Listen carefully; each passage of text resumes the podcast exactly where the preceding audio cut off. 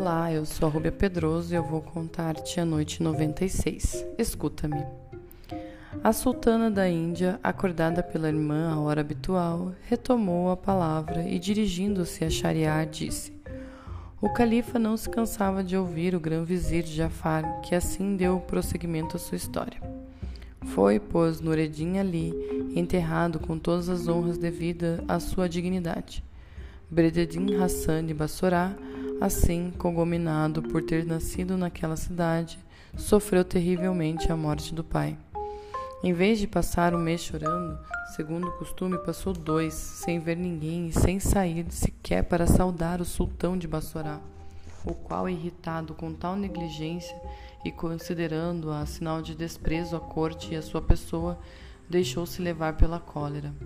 No seu furor, mandou chamar o grão-vizir, pois que nomeara outro, desde que soubera da morte de Nureddin Ali, e ordenou-lhe que fosse para a casa do defunto e a confiscasse com as demais casas, terras e bens sem nada deixar a Brededin Hassan, que devia ser preso.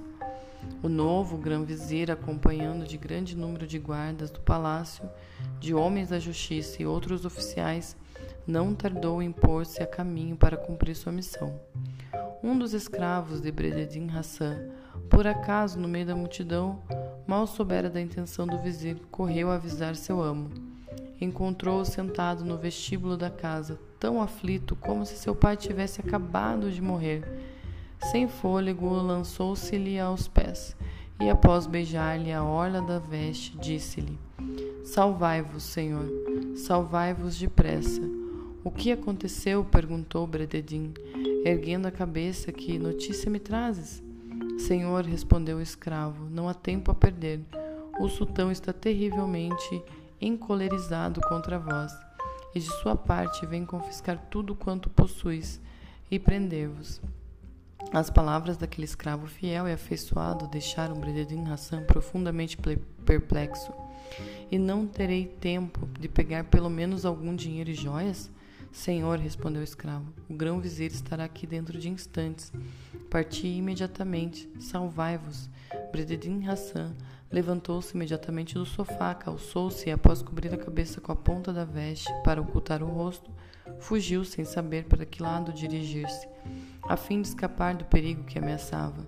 A primeira ideia que teve foi de alcançar quanto antes a porta mais próxima da cidade. Correu sem parar até o cemitério público e, como a noite ia caindo, resolveu passá-la sobre o túmulo do pai, uma construção luxuosa em forma de cúpula que Nureddin Ali mandara erguer enquanto ainda vivia. Mas, pelo mesmo caminho, encontrou um judeu rico, banqueiro e mercador de profissão. Voltava de um lugar para o qual fora chamado por algum negócio urgente e dirigia-se para a cidade. O judeu, reconhecendo Brededin, parou, saudou-o respeitosamente. Naquele ponto, o dia impôs silêncio a Sherazade, que retomou a palavra na noite seguinte.